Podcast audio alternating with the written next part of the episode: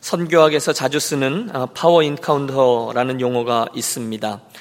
power encounter. 우리들 믿음의 길 중에 종종 경험하게 되는 보이지 않는 세계에서의 전쟁, 즉 영적 전쟁을 의미합니다. 아, 오래전에 제가 캐나다에서 동역했던 에리언 선교사님이라는 분의 간증이에요. 이 선교사님이 태국에서 섬기셨는데 늘 오토바이를 타고 저 높은 산속 마을에 들어가서 애들을 가르치며 복음을 전하곤 하셨습니다. 그러다가 어느 날 큰 위기를 만나셨죠. 당시 그분이 방문하곤 했던 지역은 무장한 공산당들이 오가는 무정부 지역이었는데 어느 날 그날의 일정을 마쳤을 때에 마을에 유지쯤 되는 분이 오셔서는 잠깐 공산당들이 보잔다라고 하더랍니다. 깜짝 놀랐죠. 어, 해서 겉으로는 씩 웃으면서 알겠노라 하면서 가방을 챙기는데 그 가방을 챙기는 짧은 시간에 당신의 머릿속에 탈출 계획을 완성하셨다는 거예요. 일단 복도로 그 사람을 따라 나가 따라가는 척 하다가 문을 나서면 얼른 그 앞에 있는 오토바이에 올라타서 시동을 걸고 최고 속도로 빠져나가야지. 그리고 다시는 이 마을에 오지 말아야지. 라고요. 예, 계획대로 잘 됐어요. 복도를 통과했고, 어, 문을 열고 나아가 오토바이를 향해 싹 돌아섰는데, 이게 웬일입니까? 두 명의 총관 공산당원들이 이미 그 오토바이에 올라타서 씩 웃고 있더랍니다. 할 수 없이 끌려가서 위협을 받습니다. 다시는 거기 와서 예수를 전하지 말라는 겁니다. 물론 그 시간 동안 겉으로는 웃으셨대요. 하지만 마음에는 엄청난 공포심이 밀려들었다는 거죠. 여러분 총을 들고 있는 그 공산당원들 정말로 죽을지도 모르는 자리였습니다. 이윽고 긴 협박이 끝나자 야 이만하면 다행이다 라고 싶을 정도로 마무리를 잘하고 그래 알겠다고 이제 앞으로 이 마을에 안 오겠다고 라고 말하며 돌아서는데 갑자기 자기가 설명할 수 없는 어떤 힘이 당신을 감권하면서 손을 이렇게 내뻗어 손가락으로 그 공산당 대장을 가리키면서 이 위선자야라고 소리를 지르게 되었다는 거죠. 그럼 별로 안 놀라시는데 이 장면을 오디오가 아니라 비디오로 생각하며 저를 따라와 주시기 바랍니다. 선교사님은 정말로요. 내가 내가 왜 이러지? 내가 왜 이러지 하면서 손을 잡아서 자기의 주머니 속으로 넣으려고 하는데 몸이 말을 듣지 않고 오히려 그분의 입에서는 계속 엄청난 이야기가 터져 나오더래요. 당신은 위선자야 이렇게 시작된 그분의 이야기는 공산당들의 모순을 지적하고 태국의 우상들에 대한 이야기 그리고 그들이 저지른 그 죄악들에 대한 이야기 그리고 결국 예수님을 소개하는 복음 이야기까지 정신없이 이어졌대요. 어찌된 영문인지 그 순간 그 얘기를 하는데 그분 마음속에 내가 이러다 죽어도 되겠다라는 생각이 들더래요. 아니 정말로 죽으려면 죽겠다라는 그런 생각이 들 정도로 담대함으로 그 이야기를 전하게 되었다는 거죠. 놀랄 일이 이어집니다. 그 공산당 대장이 선교사님이 소리를 지르고 있는 어느 한순간부터 슬슬 눈 마주치기를 피하더니 나중에는 순한 양처럼 되고 전세가 역전되고 결국 그 마을에서 계속 일할 수 있는 허락까지 받아 나왔다는 것입니다. 할렐루야. 예. 이야기가 계속돼요. 그리고 내려오는 몇 시간 동안에 오토바이 위에 올라 앉았는데 도저히 이해가 되지 않더라는 거예요. 아니 내가 미쳤지. 그렇게 생명이 왔다 갔다 하는 상황에 내가 어떻게 그럴 수 있었지? 설명이 안 되는 거죠. 그런데 어느 한순간부터 좀 더 정확히는 집에 도착하기 5분 전부터 갑자기 온 몸이 사시나무 떨듯이 벌벌벌벌 떨리기 시작하더라는 거죠. 말로 표현할 수 없는 엄청난 공포가 당신을 엄습합니다. 그 5분을 어떻게 달렸는지 겨우겨우 집마당으로 들어서게 되었다는군요. 순간 그 집에서 기다리고 있던 모든 선교사님들과 아마 선교센터였던 것 같아요. 가족들이 다 함께 달려 나오고 제대로 서 있지도 못하는 아니 얼굴이 허옇게 돼서 벌벌벌 떨고 있는 선교사님에게 도대체 어떻게 된 거냐고 묻더래요. 사연인즉 몇 시간 전에 성령께서 말할 수 없는 강권함으로 자기들을 다 모아서 갑자기 기도를 하게 하시더라는 거죠. 기도하는데 너무도 간절히 기도를 시켜서 이게 어찌된 영문인가 했는데 에리언 선교사님이 내려올 시간이 되어도 돌아오지 않는 것을 보고 더욱더 간절하게 기도를 했다는 거예요. 우리 선교사님의 마음과 영혼, 몸을 지켜 달라고요. 근데 놀라지 마세요, 여러분. 시간을 체크해 보니 정확히 그 에리언 선교사님이 공산당들 앞에 끌려가던 시간이었다는 거예요. 또 기도를 끝낸 시간을 체크해 보니까 정확히 5분 전에 끝냈더라는 거예요. 여러분 눈치를 채셨어요? 이야기를 듣고 선교사님이 버럭 화를 냈다는 거죠. 끝까지 기도해야지. 응? 응? 당신들이 5분 전에 기도를 그쳐가지고 내가 그때부터 이렇게 떤 거잖아. 응? 뭡니까? 영적인 전쟁에 관한 이야기입니다. 사도행전의 말씀을 가지고 씨름하는 24번째 시간, 오늘 12장 1절과 2절은 이렇게 시작됩니다. 그때의 헤로드 왕이 손을 들어 교회 중 몇 사람을 헤아려 하여 요한의 형제 야고보를 칼로 죽이니 배경이죠. 여러분 본문에서 우리가 가장 먼저 짚고 넘어가려고 하는 것은 사단의 세력이 사단의 힘이 분명히 실제한다는 거예요. 아니 사단은 단순히 존재하는 것만이 아니죠. 그는 자고 이래로 아니 오늘날도 막강한 힘을 발휘하고 있어요. 헐리우드를 비롯한 방송 매체를 보세요. 여러분 인터넷을 보세요. 정치, 경제, 사회, 종교 전체에 사단의 존재와 역사는 분명히 관찰됩니다. 여러분 전에는 천인 공노할 만한 그런 일들이 이제는 하나도 심각하게 여겨지지 않습니다. 하도 봐서요. 또 가정들이 파괴됐죠. 학교에서 하나님의 이름이 쫓겨나죠. 그분의 거룩함과 교회의 영광스러움이 사람들에게 비웃음거리로 전락하고 말았습니다. 그 와중에 사단이 싫어하는 일은 분명합니다. 그것은 하나님의 백성들이 부흥하고 흥왕하고 교회가 존귀하게 세워지는 일입니다. 사단은 어떻게 해서든 이걸 막으려고 해요. 그래서 불이 막 타오려고 하는 성도를 보면 거기에 찬물을 끼얹고요. 교회가 부흥하려고 하면 거기에 문제를 일으킵니다. 우리가 지금까지 살핀 사도행전 1장부터 12장까지 얼마나 많은 사탄의 공격과 회방을 우리가 지켜보았습니까? 성도들을 핍박하고 사내들인 공예를 통해서 압박을 가하고 사도들이 옥에 갇히고 협박당하고 매를 맞습니다. 그러나 우리 지켜보았죠. 성령의 능력 아래 있던 교회는 더욱 든든히 서 왔습니다. 사단이 애가 달았어요. 더 강한 괴계를 사용하는데 그 중에 하나가 바로 정치 권력을 통한 박해입니다. 그리고 그 일의 중심에 서 있었던 인물이 있으니 바로 오늘 본문에 나오는 이 헤롯 왕인 거예요. 곧 그의 칼에 의해서 열두 제자 중에 하나였던 야고보 사도가 순교를 하게 됩니다. 여러분, 비단 그들뿐이 아니었죠. 사단은 오늘 저와 여러분을 향해서도 끊임없이 공격의 날을 세웁니다. 그렇죠. 여러분, 저와 여러분의 인생에, 우리의 가정에, 또 우리 교회 공동체에 왜 그렇게 낙심케 되는 일들이 많습니까? 둘 중에 하나예요. 하나님 주시는 시험이든지 사단이 벌이는 공격이었든지요. 그 중에 우리는 이 후자의 케이스를 다루고 있는 것이거든요. 오늘 그 이야기가 대표적인 경우일 거예요. 예루살렘 교회의 지도자, 최고 지도자, 아마 담임 목사 뻘이 되겠죠. 베드로까지 잡혀서 감옥에 갇히고 교회가 위기 앞에 서게 된 것입니다. 그 성도들도, 아니, 우리도 쉽게 이해할 수 없습니다. 어, 왜 지켜주시지 않으시지? 우리도 종종 묻잖아요. 이런 경우를 만나면, 야, 하나님 살아계신 거 맞냐? 아니 어떤 이들은 빈정됩니다. 예수 믿어봤자 별거 없다. 열심히 헌신해봤자 힘든 일만 만난다니까 관두자. 여러분 사단을 우습게 여기지 마십시오. 공중 권세 잡은 자 사단에게는 분명 그 권세가 있습니다. 사단은 구조를 가지고 있어요. 하나님의 사람들과 교회를 그 수많은 구조들을 통해서 힘들게 해왔습니다. 특별히 오늘 본문에는 그의 하수인격인 헤롯 왕이 등장합니다. 여러분 헤롯 많이 들어보셨죠? 본문에 나오는 헤롯은 예수님이 태어날 당시에 그 외 베들레헴 근교에 있는 두 살 아래의 사내 아이들을 다 죽이라 아주 끔찍한 살육을 벌였던 그 헤롯 대왕의 손자인 헤롯입니다. 중간에 세례 요한의 목을 친 자도 헤롯인데요. 그 이름은 헤롯 안디바스고 오늘 본문에 나오는 헤롯의 삼촌이에요. 그러니까 오늘 본문에 나오는 야고보 사도를 죽인 헤롯 아그리빠는 맨 처음 예수님 주변에 있었던 아이들을 죽인 헤롯 그의 손자고 두 번째 헤롯인 아 헤롯 안디바스의 조카로 야고보를 죽였습니다. 그러니까 보면 대를 이어서 사탄에게 충성하는 거죠. 사랑하는 여러분, 이왕이면 하나님께 사용되는 가문을 이루시기를 축복합니다. 절대로 아니 절대로 사탄에게 사용되는 가문이 되지 말기를 바래요. 이왕이면 교회를 세우는 가문이 되십시오. 절대로 하나님의 교회를 해야 하는 가문을 이루지 마십시오. 왜 이런 말씀을 드리죠? 그런 가문이 실제로 있어요. 오늘 우리는 영적인 전쟁에 나오는 이 세 가지의 실제적인 힘을 주목하고 그 힘들이 복잡하지만 어떤 메커니즘 하에 역사하는지를 함께 살펴보며 은혜를 나누려고 합니다. 처음에 소개해드렸죠. 첫 번째 힘은 이 사단의 힘이에요. 사단은 최선을 다해서 성도를 힘들게 하고 두렵게 하고 해하고 하나님으로부터 멀어지게끔 애를 씁니다. 예, 사탄은 힘이 있어요. 그러나 동시에 그 사탄의 힘이 전부가 아님을 기억하겠습니다. 본문에 두 번째 힘이 등장하고 있는데 그것은 바로 저 베드로에게서 지켜볼 수 있는 힘, 성도에게 주신 하나님의 능력입니다. 하나님 말씀 중에 이런 말씀이 있어요. 종말로 너희가 주 안에서와 그 힘의 능력으로 강건하여 지고 다시 한번요. 종말로 너희가 주 안에서와 그 힘의 능력으로 강건하여 지고. 여러분, 그 힘이 있다는 거예요. 사단이 아무리 우리를 힘들게 하고 교회를 어지럽게 해도 결국 우리 하나님께서는 그들의 악한 시도들까지도 선용하셔서 결국은 당신의 뜻을 이루시고 결국은 당신의 선을 이루어 가실 줄로 믿습니다. 여러분 이 말은요.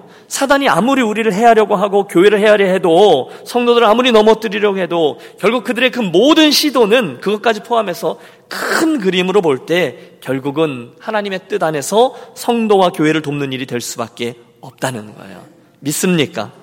그 믿음이 우리 성도들의 힘이요. 본문에 등장하는 두 번째 믿음의 힘이라는 거예요. 자, 이제 우리들의 시선을 본문의 중심 인물 베드로에게로 돌려보시죠. 3절부터 5절의 말씀입니다.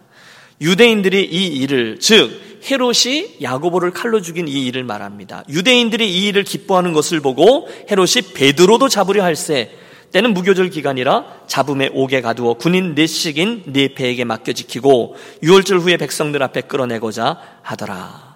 여러분 보세요. 야고보 사도의 순교로 인해서 충격을 받은 예루살렘 교회가 더 큰 어려움을 만났어요. 이번에는 베드로까지 잡혀간 거예요. 여러분 헤롯이 신이 난 거죠. 어찌어찌 하다가 야고보 사도를 죽였는데 유대인들이 너무너무 좋아하는 거예요. 이걸 보고 헤롯이 흥분해서 이번에는 베드로까지 잡았습니다. 그런데 마침 절기 기간이에요. 6월절 기간이라 그 사형수를 죽이지 못하고 대신에 감옥에 가둡니다. 그리고 신경을 많이 써요. 여러 군인들로 가여금 그를 지키게 합니다. 여러분 저는 이해가 됩니다. 여러분 베드로의 전공이 감독, 어, 감옥 드나들기라는 것을 아세요? 그는 저 사도행전 저 앞에 4장에서 전도하다가 하룻밤 가볍게 감옥을 갔다 왔고요. 5장에서도 감옥에 갔다가 천사가 꺼내준 경험이 있었습니다. 그래서였을까요? 이 헤롯 대왕이 그를 감시를 아주 엄중히 시킵니다. 하룻밤에 그 죄수 하나를 놓고 16명의 군사를 동원하죠.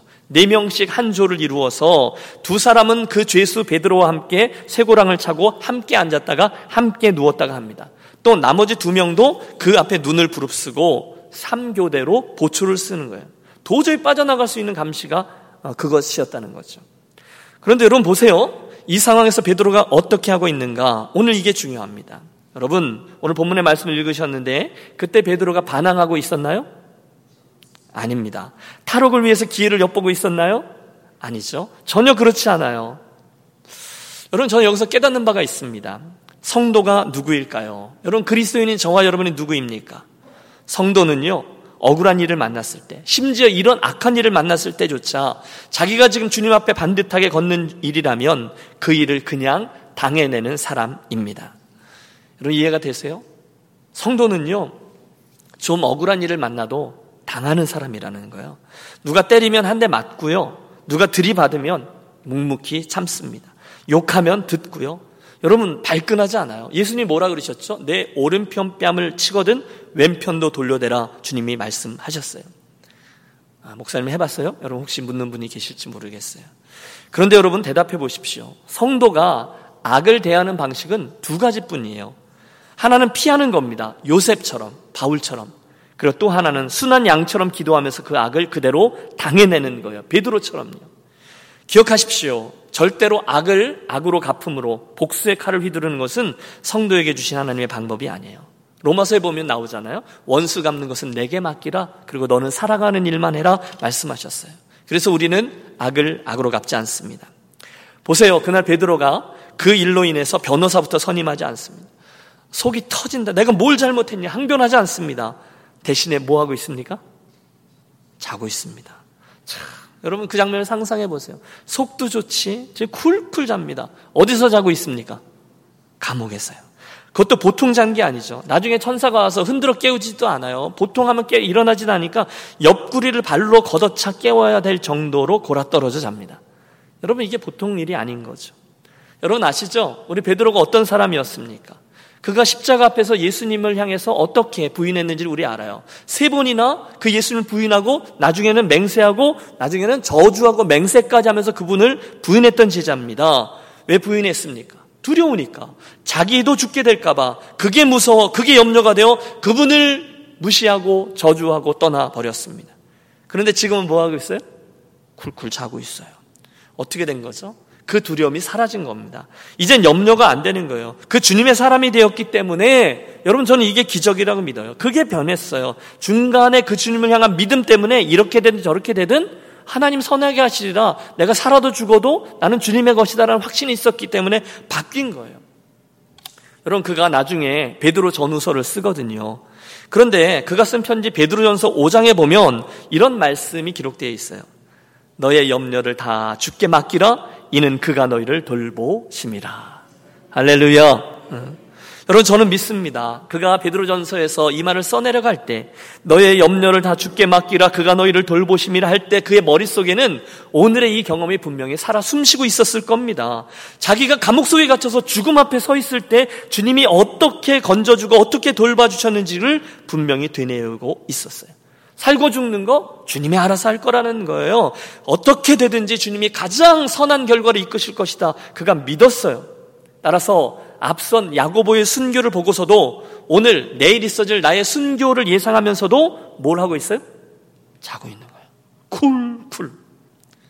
여러분 이 아침에 주님께서 그날 그 베드로에게 주셨던 담대한 믿음과 평안을 여러분들에게도 허락해 주시기를 소원합니다. 음. 특별히 우리들 가운데 심약하신 분 계실 겁니다. 특별히 요즘 이러저런 어려움 때문에 또 시험 당해서 잠도 잘 못 주무시고 노심초사하시는 분들 계세요. 나아가 심한 불면증으로 인해서 수면제가 있어야만 겨우 잠을 청하실 수 있는 분들 모두에게 주님 그날 베드로 계셨던 담대함과 평안함과 절대적인 믿음이 풍성히 허락해 주고 임하게 되시기를 축원합니다. 그래서요 간단한 거죠. 그래서 우리들의 걱정과 염려와 두려움이 그분을 향한 절대 믿음 때문에 다른 것 때문이 아니죠. 그분을 향한 믿음 때문에 모두 다 사라지고 어디가 되든 어떤 상황이 되든 감옥 속이 되든 감옥 밖이 되든 깊게 잠들 수 있는 평안함의 복이 우리 모두의 것이 되시길 또한 축복합니다. 지금 무슨 얘기를 하는 거예요? 하나님이 성도들에게 주시는 믿음의 힘, 주님이 주시는 능력이라는 거예요. 따라해 주세요. 성도에게는 믿음이 능력입니다. 믿습니까? 베드로가 그날 그걸 안 거죠. 아니 믿었어요. 그분이 하나님이신데 그분이 어련히 알아서 하실까? 여러분, 여러 번 경험했거든요. 거기에서 이 여유가 나온 거죠. 믿음의 힘입니다. 사도 바울의 고백처럼 그는 정말로 살아도 주를 위하여 살고 죽어도 주를 위하여 죽는 것 그것이 무엇임을 알았습니다. 우리가 알거니와 하나님을 사랑하는 자 곧 그 뜻대로 부르심을 입은 자들에게는 모든 것이 합력하여 선을 이루느니라. 그는 정말로 그 사실을 믿었어요. 어제 말씀을 준비하는데 저는 이 시편 127편의 말씀이 떠올랐어요. 베드로가 자는 모습 속에서 그 말씀이 떠오른 거죠. 그러므로 여호와께서 그 사랑하시는 자에게는 잠을 주시는도다. 제가 붙였어요. 괄호 열고 예배 시간 빼고 괄호 닫고. 네? 하나님이 사랑하는 자들에게 잠을 주신다는 거예요. 그분이 주시는 평안함이 있다는 거예요. 다시 한 번 더 권하고 축복합니다. 오늘 우리들 가운데 그 베드로에게 주셨던 하나님의 평안함이 필요한 분 계십니까? 오늘 사방으로 우겨쌈을 당하신 분이 있으십니까? 낙심할 만한 일들이 있어요. 계속 작쳐서 잠을 못 이루시는 분도 계실 거예요. 답답해서 하나님의 사랑을 의심하는 분도 계실지 몰라요. 내가 하느라고 했는데 기껏 이 정도인가? 하나님 정말 계시는가? 내가 그분의 음성을 잘못 들었는가? 하나님 주무시는 게 아닌가? 그때 하나님 우리들이 기대하시는 바가 있어요. 그 믿음, 그분이 어떤 분인지, 그분의 선하심이 어떤 것인지를 분명히 믿는 절대 믿음 때문에 우리가 그 믿음을 사용해서 그 일들을 잘 감당해내기를 기대하신다는 거예요. 그분이 그러실걸요? 너 내가 너에게 줬던 능력 있잖아. 그 믿음 말이야. 여러분, 하나님이 너무도 사랑하는 그 다윗을 왜 10년이란 긴 세월 동안 광야로 내 모셨을까요? 왜 하나님이 사랑하는 당신의 백성들을 광야길로 끌어가고 아니 홍해 앞으로 몰아놓으셨을까요? 하나님이 그 야곱을 야복강가의 코너로 구석으로 몰아가셨을까요? 틀림없습니다. 여러분 광야의 그 경험이 없이 다윗은 하나님 앞에 성군이 될 수 없었어요. 홍해의 기적이 없었으면 이스라엘은 여호와만을 경외하는 성민이 될 수 없었어요. 야복강가에서 씨름이 없었다면 야곱은 절대로 믿음의 선진들 반열에 들을 수 없었어요. 이유는 하나요. 믿음으로 그 시험을 감당해내는 것을 체험케 하기 원하셨다는 거예요. 그가 그것들을 돌파하는 것을 주님은 기대하셨어요. 훈련이죠. 그렇다면 여러분 동일한 원리로 오늘 저와 여러분 인생에 다가오는 그 힘든 일 말이에요. 그 고난의 이유는 분명합니다. 하나님 사랑의 표현이 있죠. 그분의 기대가 그 속에 담겨 있어요.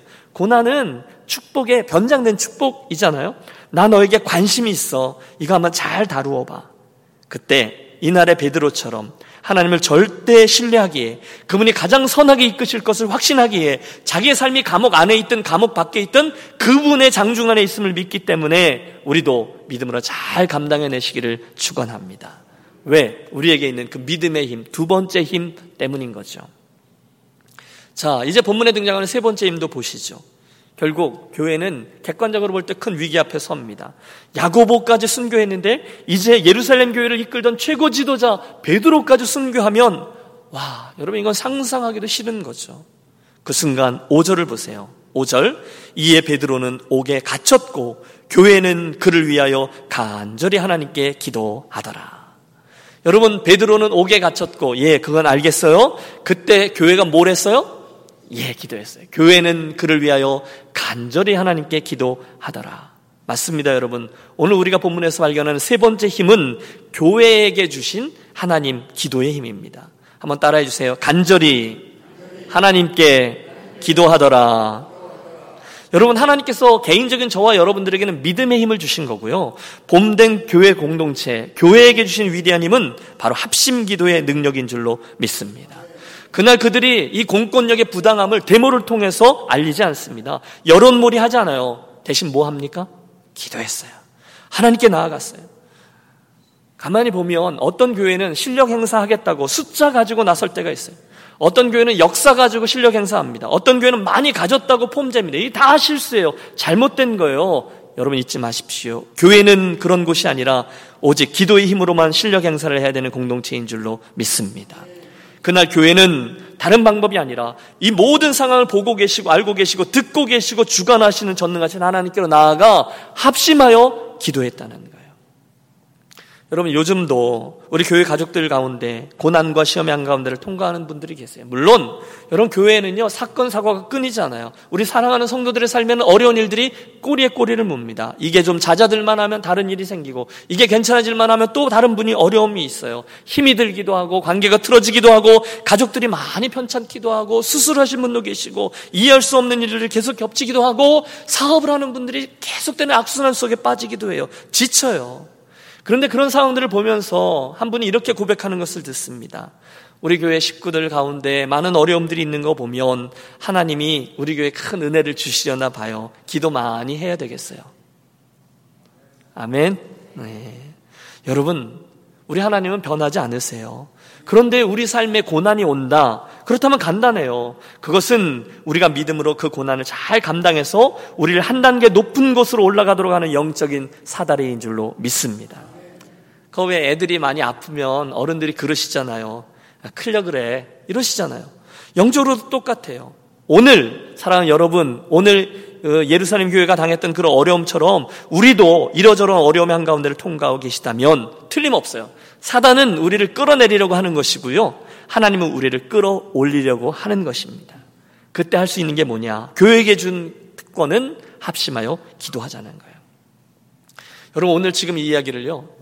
우리가 너무너무 자주 쓰는 어려운 생기다. 어, 기도합시다. 야, 기도할게요. 기도하면 돼. 여러분, 이렇게 하고 넘어가자는 게 아니에요. 정말로 진지하게 고민하면 기도하자는 거예요. 아니, 김 목사님, 거기 앉아서 기도만 한다고 문제가 해결됩니까? 그렇게 쉬우면, 아유, 뭐가 문제겠어요? 반문하시는 분 계실지 모르겠어요. 참 답답합니다. 목사님, 기도한다고 떡이 생겨요? 기도한다고 문제가 생겨요? 밥이 생겨요? 그 실력자, 그 절대적인 그 사람을 만나 보셔야죠. 아니요.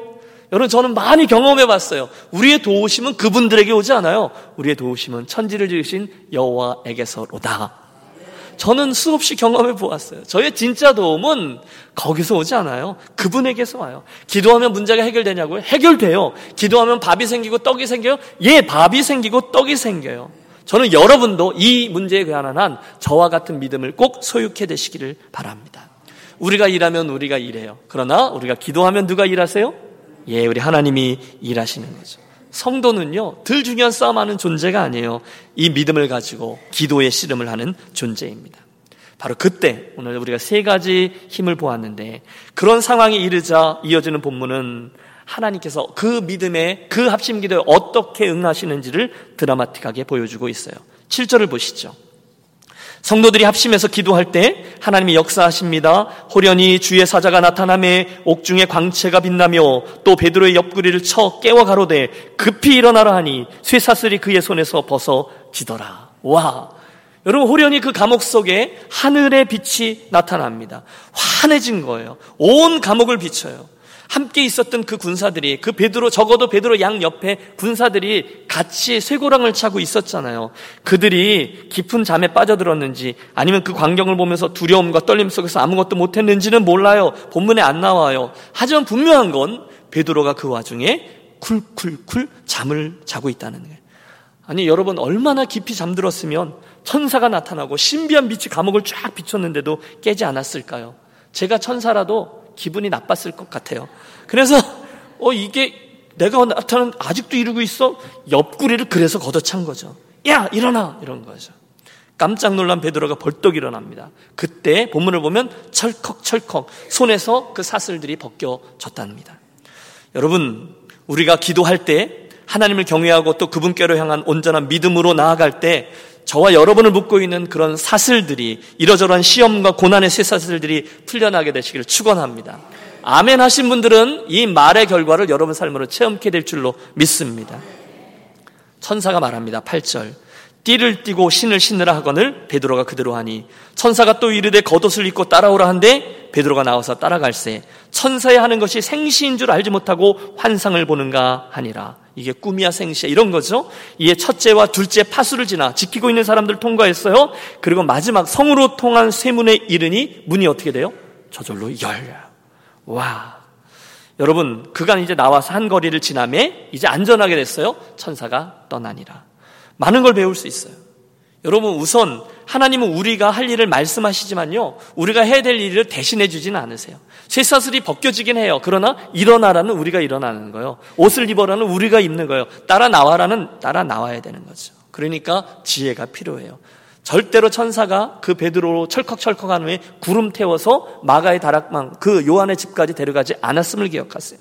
옷은 내가 입는 거예요. 띠는 내가 떼어야 돼요. 내 발로 따라 나가야 돼요. 10절 안전한 곳에서 천사가 사라지고 베드로가 고백합니다. 다 함께 11절의 말씀을 합독합니다. 이에 베드로가 정신이 들어 이르되 내가 이제야 참으로 주께서 그의 천사를 보내어 나를 헤롯의 손과 유다 백성의 모든 기대에서 벗어나게 하신 줄 알겠노라 하여 아멘. 여러분 무슨 얘기예요? 베드로가 정신이 들자마자 하나님을 찬송하는 거예요. 오와 내가 이제야 참으로 이야 하나님 나를 꺼내 주셨구나. 오와 사랑하는 여러분 하나님의 은혜에 대한 감사의 고백 또 그것들을 감탄하고 찬양하는 그런 놀라운 일들이 많아지시길 바랍니다. 이건 중요해요. 여러분, 그 외에 요나가 도망가고 도망가다 물고기 뱃속에 갇혀서 3일 동안 회개하잖아요. 그가 이렇게 기도하는 걸 잘 들어보세요. 무릇 거짓되고 헛된 것을 숭상하는 자는 자기에게 베푸신 은혜를 버렸사오나 여러분 100번 옳습니다. 거짓된 것, 헛된 것, 그 다시스를 바라보며 인생 사는 자들은 하나님이 자기에게 주신 은혜들을 자기 손으로 버린다는 거예요. 버렸사오나 다 잊어요. 하지만 하나님의 사람은 반대죠. 나는 이미 그 은혜를 경험했어요. 감사하는 목소리로 죽게 예배하며 나의 서원을 죽게 갚겠나이다. 무슨 얘기예요? 그분을 경험하고 체험하여 결국 그분의 은혜를 찬양하는 베드로가 지금 그러고 있는 거거든요. 그런 고백들이 저와 여러분의 그 어려운 상황 속에 있게 되시기를 축원합니다. 오늘 축원합니다. 축복합니다. 굉장히 많은데요. 여러분 아멘 많이 하십시오. 그리고 10인하고 믿음으로 고백하십시오. 자, 장면이 바뀌죠? 이제 본의 아니게 추록하게 된 그 베드로. 이제 마가라 하는 요한의 어머니 마리아의 집을 향해 갑니다. 갔더니 저들이 뭐 하고 있습니까? 예, 기도하고 있습니다. 합심하여 기도하고 있습니다. 틀림없이 그들이 베드로의 석방을 위해 기도했을 거예요. 아버지, 우리 베드로 선생님이 이 어려움을 잘 감당할 수 있게 해주십시오. 아버지, 우리 베드로 선생님을 꼭 살려주십시오. 아버지, 우리 베드로 선생님을 감옥에서 꺼내어 주십시오. 근데 베드로는 어떻게 돼 있어요? 벌써 나와 있어요. 그 순간 베드로가 문을 두드리고 잠시 후에 그들에게 기쁨의 재회가 있습니다. 여러분 재미있어요. 처음에 로데라는 그 계집 종이 두드리는 소리를 듣고 나왔다가 베드로 음성을 듣고는 너무 놀라서 문도 안 열어주고 집에 다시금 들어가서 베드로 선생님이 오셨어요. 라고 얘기합니다. 그때 기도하고 있던 성도들이 아이고 내 그럴 줄 알았어. 주님은 언제나 우리들의 기도를 들어주신다니까 할렐루야 라고 했습니까? 아니죠. 여러분 이게 재밌어요. 베드로를 구해 주세요라고 기도했어요. 그런데 베드로가 정말로 나왔어요. 그런데 뭐라 그래요? 로데야, 내가 미쳤구나. 이렇게 얘기합니다. 저는 이 모습이 굉장히 재밌습니다. 여러분 대답해 보세요. 지금 그들이 베드로를 감옥에서 꺼내 주시기를 열심히 기도했어요. 그런데 그렇게 기도는 했지만 밤새서 중보하며 기도했지만 그들이 주님이 그렇게 응답할 것이라는 것을 믿고 기도한 거예요? 안 믿고 기도한 거예요? 안 믿고 기도한 거예요. 그들은 확실히 안 믿었어요. 꺼내 주세요. 그런데 베드로가 나왔다 그러니까 로데야 내가 미쳤구나. 야, 아니 베드로가 아무리 그래도 우리가 기도해도 그렇지. 어떻게 거기서 나와? 내가 아까 면회 가 갖고 감옥에 꽁꽁 묶여 있는 걸 봤는데 너 미쳤구나. 여러분 그럴 수가 있어요. 오늘날 우리가 믿음으로 기도한다고 하잖아요. 그리고 우리 실제로 기도해요. 그런데 이 정도의 믿음으로 기도할 수 있다는 걸 아십니까? 나는 기도해요. 그런데 실상은 안 믿으면서 기도해요. 그럴 수 있어요 말로는 기도해요. 입을 열어 기도해요. 그러나 우리들의 마음은 세상의 힘, 아까 말씀드린 그 첫 번째 힘에 눌려 있는 거예요. 이 영적 전쟁이에요. 두려움이에요. 아무리 기도하면 뭐해? 감옥 속에 있는 사가 어떻게 나와? 야고보 선생도 죽었는데 이제 큰일 났대. 이제 베드로 선생도 꼼짝없이 죽었구나. 기도는 해요. 그러나 두려움이 그들을 묶어 버렸어요. 사랑하는 여러분, 함께 이 도전 앞에 서기로 하시죠. 그러므로 중요한 것은요, 그 어려운 일이 아닌 거예요. 우리를 사방으로 우겨 싸고 있는 그 싸움이 아니에요. 그 힘든 일이 아니라 진짜 중요한 건 우리들의 그 믿음이 있느냐, 우리들의 그 기도가 있느냐 하는 것입니다. 저는 그런 이유로 오히려 오늘 그 믿음이 없는 가운데, 아니, 자그마한 믿음을 가지고 억지로라도 했던 그 성도들의 그 기도, 그 기도를 보시고 주께서 그들의 애씀을 보시고 여러분 사도행전을 보면 그 표현이 많이 나와요. 주께서 그들의 애씀을 보시고 그분은 다 보시는 줄로 믿습니다. 보고 계세요. 다 듣고 계세요. 그래서 그 기도에 응답해 주시는 하나님을 더욱더 찬양할 수밖에 없어요. 믿음이 좀 부족해도 그들이 잘한 게 있어요. 뭐죠? 기도했다는 거예요. 입을 열어 기도했다는 거예요. 그 모습을 보신 주께서 은혜를 베푸셨어요. 마땅히 죽을 것으로 알았던 베드로 사단의 흠에 의해서 쇠사슬에 묶이고 16명의 군사들이 지켜서 거의 절망 중에 있던 저 꼼짝없이 죽어나가야 됐던 저가 그날 밤 하나님의 능력으로 인하여 노임을 받습니다. 여러분 누구의 힘이 가장 셉니까? 하나님의 힘이라는 거예요. 제일 처음에는요 사단의 힘, 헤롯의 힘이 최고인 줄 알아요. 그러나 여러분 우리가 이제 다음 주까지 이제 사도행전의 일부를 마치려고 하는데요. 다음 주에 우리가 살필 마지막 이야기가 헤롯 대왕 이야기거든요. 결국 자기 힘이 제일 세다라고 교만했던 그 헛된 힘을 숭상하던 교만한 자는요. 결국 하나님의 심판을 받아 순식간에 끔찍한 멸망에 임하게 됩니다. 누구의 힘이 센지 여실히 증명돼요. 사단이 최악으로 발악하고 헤롯이 발악한 후에 기껏 한 게 뭔지 아십니까? 그 무고한 파수꾼들을 죽인 일 그게 답니다. 자, 사랑하는 여러분, 이상의 말씀들을 들으신 후에 오늘 우리들이 추구해야 될 힘은 분명합니다. 뭐죠? 헤롯의 힘, 세상적인 힘, 그 뒤에 있는 사단의 힘, 그 힘입니까? 아니면 하나님께로 향한 믿음에서 비롯된 베드로 그 믿음의 힘입니까? 아니면 하나님의 놀라운 능력을 이 땅으로 가지고 오는 저 공동체의 힘, 합심 기도의 능력입니까? 오늘 우리들이 추구할 힘은 두 번째와 세 번째의 힘인 줄로 믿습니다. 가끔 예수 믿는 것을요, 악세사리 정도로 여기면서 믿음의 길을 가는 성도들을 봅니다. 솔직히 목사로서 참 안타깝습니다. 교회에 나가는 것을요, 음, 좋은 말씀 듣고 착하게 살고 그 정도로 이해하면서 그게 안 믿는 것보다는 낫지. 딱 그 정도로 신앙생활을 그치는 분들이 많이 계세요. 그런데 이 아침에 저는 사랑하는 여러분들께 권합니다. 도전합니다. 여러분, 그 정도의 믿음 생활이 아니라 정말로 주님의 살아계심을 맛보고 기도하면 그분의 선하심을 체험하고 기도의 능력과 성령의 역사를 정말로 체험하며 살아나가는 저와 여러분의 삶이 되시기를 축원합니다. 그래야 맛이 나는 거죠. 그게 예수 믿는 거죠. 여러분 상식적인 곳에서는 공간에서는요 기적을 맛볼 수 없어요. 그때 있는 기도는요 형식적인 기도가 될 수밖에 없어요. 그러나 우리들의 기도는요 또 우리들의 믿음은요, 기적이 상식이 되어지는 그 위에 공간에 있다는 거예요.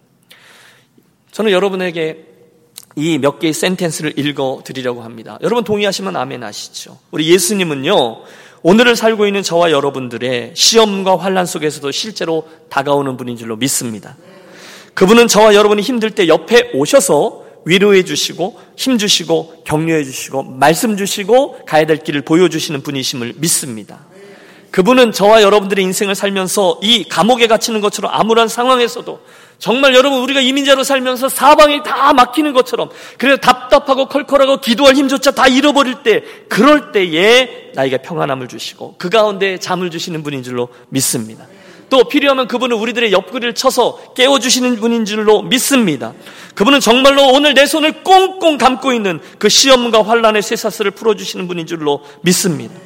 그리고 감옥에서 그 환란에서 멋지게 우리를 건져주시고 우리들의 삶을 이것이구나 당신 능력의 산장으로 만들어 주신 줄로 믿습니다. 여러분 그 능력을 사모하십시오. 그리고 맛보기를 원한다고 말씀드리십시오. 그럼 어떻게 해야 합니까? 예, 함께 기도하는 거예요.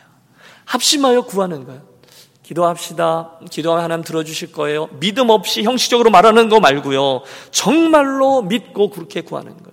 여러분 제가 도전합니다. 오늘날 왜 그렇게 많은 성도들이 그렇게 자주 좌절합니까? 기도가 없어서 그런 겁니다. 왜 그렇게 열심히 봉사하는 것처럼 보이던 그들이 별것도 아닌 일로 자꾸 낙심하고 뜨거운 마음들이 다 식어버립니까? 왜 교회에 하나님을 사랑하는 뜨거운 열정들이 사라지고 있습니까? 그분에게 기도가 적은 거예요. 그 합심 기도의 힘과 능력을 아직 맛보지 못해서 그런 거예요.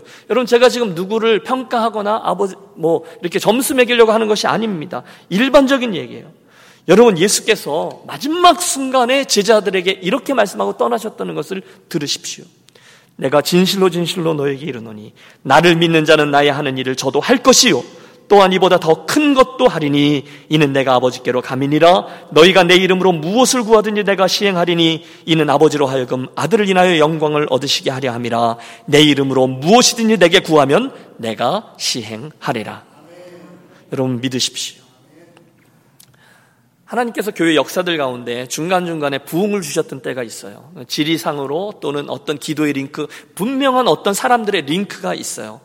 하나님의 부흥이 영국에 임하고 웨일즈 땅에도 부어졌을 때, 그 웨일즈 출신의 어, 인도에 간 선교사님 한 분이 동일한 소원을 품습니다. 내가 섬기던 땅 이 인도에도 똑같은 하나님의 부흥이 있기를 원해서 그곳에 광부들에게 편지를 써요. 함께 이곳의 부흥을 위해서 좀 기도해 주십시오. 부탁의 편지를 보냅니다. 그 소식을 듣고 믿음 있었던 광부들 몇 명이 그 선교사님과 그 사역을 위해서 새벽마다 일 시작하기 전에 그 갱도 입구에서 30분씩이 30분씩 합심하여 기도를 합니다. 몇 주 후에 또다시 편지가 도착했어요. 하나님의 엄청난 축복이 그 인도 땅에 임했다는 것입니다. 할렐루야. 하나님의 때, 하나님의 부흥에는 그런 링크가 있어요. 그게 끝이 아니에요. 얼마 후에 한국에 있던 몇 명의 선교사들이 매일 정오에 모여서 합심해서 기도를 시작합니다. 선교가 잘 안 돼요. 우리 한국 땅에 이 조선 땅에 부흥을 달라고 기도하는데 한 달이 지나도 아무런 일이 일어나지 않아요. 그때 선교사님 한 분이 이렇게 맨날 모여서 기도하는 것이 번거롭고 별 효과도 없으니까 이제 그냥 각자 집에서 열심히 기도합시다라고 제안해요. 어, 쉬운 뭐 이해가 되죠? 그런데 다른 선교사님들 몇이 입을 열어서 안 됩니다. 오히려 더 시간을 내서 더 열심히 기도합시다라고 주장합니다. 그 인내의 합심 기도회가 여러분 놀라지 마세요. 자그마치 4개월간 지속됩니다. 4개월간. 그리고 마침내 어느 날 하늘의 문이 열리고 엄청난 부흥이 한국에 어, 그 하나님 부흥의 축복이 임하게 되죠. 그게 바로 1907년 평양의 장대한 교회에서 일어난 평양 대부흥 운동입니다. 성령께서 한국 땅에 임하여 교회에 임하셔서 통회하고 자복하고 회개하고 새로워진 역사를 확 일으켜 주셨어요. 교만했던 사람들, 하나님을 우습게 여기던 이들, 호기심 가운데 나오던 자들 모두가 하나님의 경험을, 그 구원을 경험합니다. 물론 그 중에 어떤 이들은 그들의 무릎 꿇음을 조롱합니다. 하지만 어떤 이들은 하나님의 거룩하심 앞에 진정으로 무릎을 꿇습니다. 그 모든 것을 지켜보고 통과한 선교사님 한 분이 본국의 선교 편지로 이렇게 보고해요. 수개월간 기도드린 것에 대한 대가는 너무나 충분합니다. 하나님께서 성령을 부어주심으로 우리 모두가 반년의 시간을 들여 할 수 있는 일보다 더 큰 일을 하루 저녁에 이루셨습니다.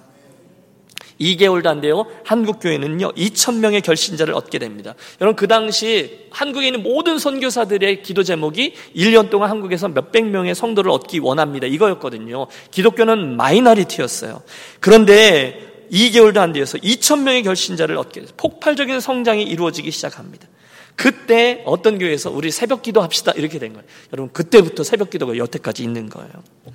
첫날부터 은혜에 갈급했던 400명의 사람들이 모여들어요. 며칠 후에 그 새벽에 모여서 기도하는 숫자가 600명을 돌파합니다. 저 밑에 서울에서는 1100명이나 되는 이들이 주간 기도에 참석합니다. 예수 안 믿던 이들이 그들을 비웃기 위해서 나왔다가 이게 도대체 뭔 짓이야 그러다가 이 모든 되어지는 일을 보며 경이롭다 살아계신 하나님이 여기 계시도다라고 외쳤습니다. 합심 기도의 능력이에요. 사랑하는 여러분, 사도행전 강해를 진행해 오면서 이 아침 제 마음속에 있는 소원은요. 그때 그 성령의 역사가 동일하신 성령의 역사가 오늘 이 땅에 저와 여러분의 심령과 우리 교회 공동체 안에 일어나게 되는 것을 보는 겁니다. 우리 교회가 아니 저와 여러분이 다시금 그분의 역사 속에 한가운데로 들어가기를 원하는 거예요. 맹맹하게 예수 믿으면서 가는 건 나도 만족하지 못하고 내가 이 정도로 예수 믿어서 되나? 이렇게 퀘스천 마크 가지고 믿으며 가는 것을 그만하자는 거예요. 헛된 힘, 사탄에게 종로를 타는 죄악의 힘, 헛된 것을 승상하고 따라가는 정욕의 힘, 그딸 헤롯 대왕이 휘둘렀던 그런 힘 다 내려놓으시고 오늘 이 사도 베드로와 같이 두 번째 힘이죠. 절대 믿음, 하나님을 향한 믿음에서 나오는 그 힘을 구하고 또 기도 응답을 통해서 절대 믿음을 꼭 소유하게 되시기를 축복합니다. 그리고 나서는요, 이제 그 개인적인 힘이 공동체 힘이 되는 거예요. 합심하여 우리가 같이 나아가는 거예요. 함께 기도하는 거예요. 입술을 열어 구하는 거예요. 그래서 결국 오늘 이 초대교회 성도들처럼 하나님께서 교회에게 허락해 주신 가장 큰 능력, 가장 놀라운 축복, 그 합심 기도의 능력을 정말로 체험하고 받아 누리고 간증하며 나아가는 복된 공동체 유니온 교회가 되시기를 주의 이름으로 축원합니다. 아멘. 함께 기도하시죠. 여러분 우리가 이 아침에 믿음을 가지고 함께